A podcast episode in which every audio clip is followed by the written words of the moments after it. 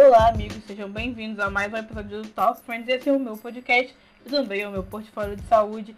Então, eu vou falar um pouquinho com você, vou falar um pouquinho sobre as coisas que foram discutidas durante essa semana nas minhas aulas de, de é, terapia ocupacional e saúde. E agora eu vou fazer minha autodescrição para que vocês se sintam um pouco mais perto de mim. E então vamos lá. Meu nome é Lara Alves, eu sou uma mulher cis, preta, de corpo volumoso, cabelos crespos e curtos, olhos escuros. É, hoje eu tô de short jeans e uma camiseta branca. É branca? É branca. Ai, gente, de vez em quando eu sou ruim, sabe? Porque, enfim, sou confusa. Mas é sobre isso também. E como sempre, eu tô sem maquiagem. Então agora, vamos pra vinheta. Fui! Até já! Retomando, a gente vai falar um pouquinho hoje sobre o processo de saúde e doença e os seus determinantes sociais. Para isso, eu utilizei algumas coisas e eu queria é, deixar falar para vocês essas que esses esses artigos e os vídeos que eu utilizava vão, tá, deixar, vou deixar na descrição para vocês tenham acesso a essas informações, para que não fiquem só nas minhas palavras também, beleza? Então vamos lá. É, no episódio de hoje a gente vai falar um pouquinho sobre o que é saúde e sobre os determinantes sociais de saúde. Também um pouquinho sobre as diferentes formas de a gente compreender e intervir a saúde, sabe? Então vamos lá. De início, eu quero falar para vocês que a Lei 8080, se não me falha a memória, define saúde como um direito fundamental do ser humano, devido, é, devendo o Estado prover a... Vou começar, gente, de novo, tá?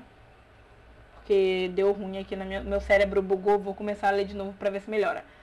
Então, a Lei 8080 desse, define no artigo, no artigo 2 a, a saúde, que a, define que a saúde é um direito fundamental do ser humano, devendo o Estado prover as condições indispensáveis ao seu, em seu pleno exercício. Beleza. E essa definição de saúde da lei.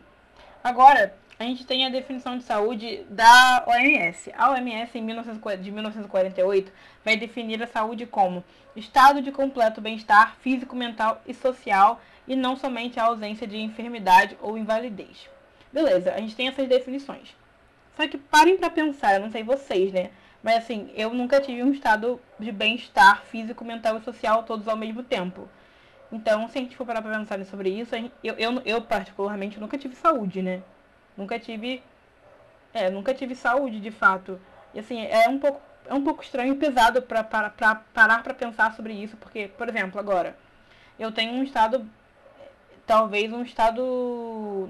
nenhum dos três, né? Porque assim, faculdade é sem estado físico, sem mental e sem social. Porque no momento a gente não tem social por causa da pandemia do Covid. Tá, beleza. Se a faculdade, teoricamente, se o convívio, convívio volta ao normal, a gente tem social, beleza. E aí a mental tá toda ferrada, porque, enfim, 400 coisas para fazer ao mesmo tempo, trabalho, quando você acha que você tá. Quando você acha que você tá bem, surgem mais trabalhos. Perdão por estar desabafando com vocês aqui, mas enfim, vocês vão me entender. E o físico, porque se eu tô, se eu tô ferrada mentalmente, o meu físico fica, fica ferrado também. Por exemplo, eu tenho, tenho crises de ansiedade e em alguns momentos eu tenho depressão, então eu tenho com depressão, com crise de ansiedade, é uma coisa, uma coisa maravilhosa de linda, para não dizer sobre, para não falar outra coisa. Mas enfim, a gente faz piada com isso para poder viver. E por conta das crises de ansiedade, eu, eu desenvolvo algumas feridas no corpo, porque às vezes, por exemplo, se eu fico muito, muito ansiosa, muito, muito, com muitas coisas, começam a aparecer feridinhos no meu corpo. E beleza, é sobre isso. E aí eu penso, tá, se eu for olhar por esse lado aqui, nunca tive nada na minha vida e ultimamente está sendo bem pior, porque, né, enfim, é sobre isso. Mas continuando aqui, porque eu já desabafei com vocês.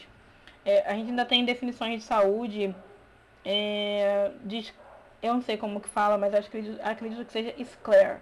Ele vai definir em 2007 que saúde, que o conceito de saúde, ele não vai, não vai ser definido de uma forma, é, eu vou dizer, de uma forma dura. Ele vai ser flexível. Por quê? Porque ele vai depender da, da conjuntura social, da, da, da é, definição econômica da pessoa, política, cultural, vai depender das concepções científicas e religiosas e filosóficas da pessoa. Então, a definição de saúde não vai ser a mesma coisa para todo mundo. Para cada um, ela vai ter uma coisa. Beleza. Então vamos lá, seguindo.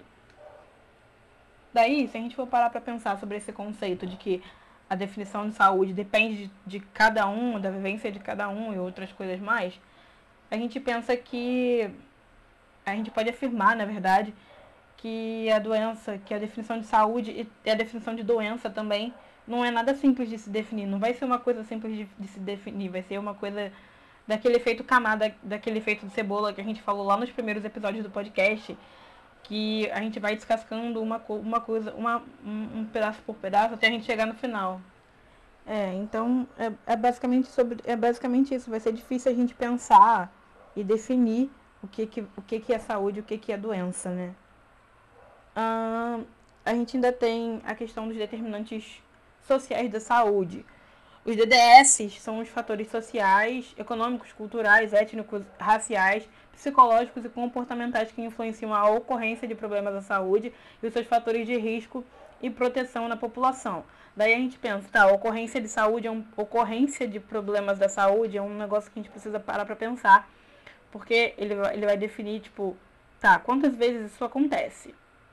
E também a gente tem que levar em conta os fatores de risco e proteção ou seja, os fatores que aquela, que aquela população tem que fazem com que elas tenham mais vezes aquela doença, ou o que a gente pode fazer como, como, como profissionais que evitem que, ela, que elas enfrentem essa, essa, essa doença, essa questão, ou essa falta de saúde. É uma coisa que a gente precisa levar. Uh, os dentre os determinantes sociais da saúde, a gente tem um desafio que é estabelecer uma hierarquia de determinantes entre os fatores mais graves, entre os fatores mais gerais da natureza social, econômica, política e as mediações através das quais esses fatores incidem sobre a situação de saúde e de grupos, de grupos e pessoas, já que a relação de determinação, já que a relação é de determinação. E pensando nesse desafio, não é uma, não é, não mais uma vez, não é uma simples relação entre causa e efeito. Vai ser uma coisa muito maior do que isso. Para finalizar, eu trouxe para vocês um, uma definição de tipo o que, que a gente pode fazer, né? Então, eu acho que, assim, uma coisa que a minha professora colocou no, num dos slides na hora que ela estava ministrando a aula, e eu achei interessantíssimo que foi, nós profissionais da saúde precisamos estar atentos a todos esses determinantes para melhorar, para melhorar, compreender. Uh, vou ler de novo, gente, porque minha mente bugou. Nós, profissionais da saúde, precisamos estar atentos a todos esses determinantes para melhor compreender pro, os processos de saúde e doença, para fazer melhor, inter, melhores intervenções de cuidado e para não perpetuar desigualdades que também gerem adoecimento. Então, isso foi o que eu preparei assim, de conteúdo para vocês, mas vocês aguardem mais um pouquinho que tem mais uma coisa.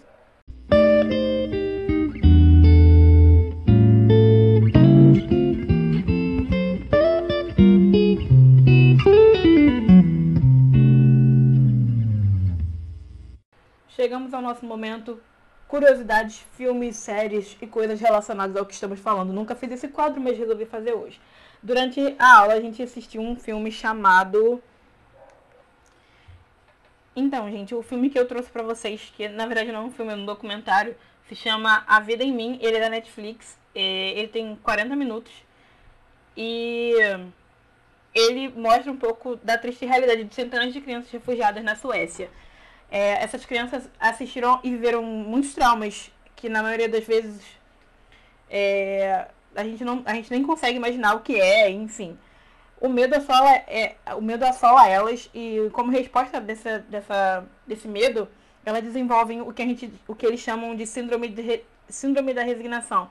É uma doença que coloca essas crianças em um estado praticamente vegetativo, e daí elas parecem estar num sono profundo, num coma só que o corpo fisiológico delas funciona normalmente, sabe? Tudo funciona normal, só mesmo parece que, ela tá, que elas estão dormindo um sono muito profundo. Eu acho interessante, eu achei muito legal, tipo, é uma, um, um, um documentário que vai falar um pouquinho sobre isso, e isso é uma coisa que a gente nunca viu isso em outros lugares, a não ser na Suécia. E a Suécia é um país que recebe muitos refugiados, então é interessante assistir para você, vocês poderem ter conhecimento. Então, foi isso que eu preparei para vocês. Até a próxima. Valeu. Fui!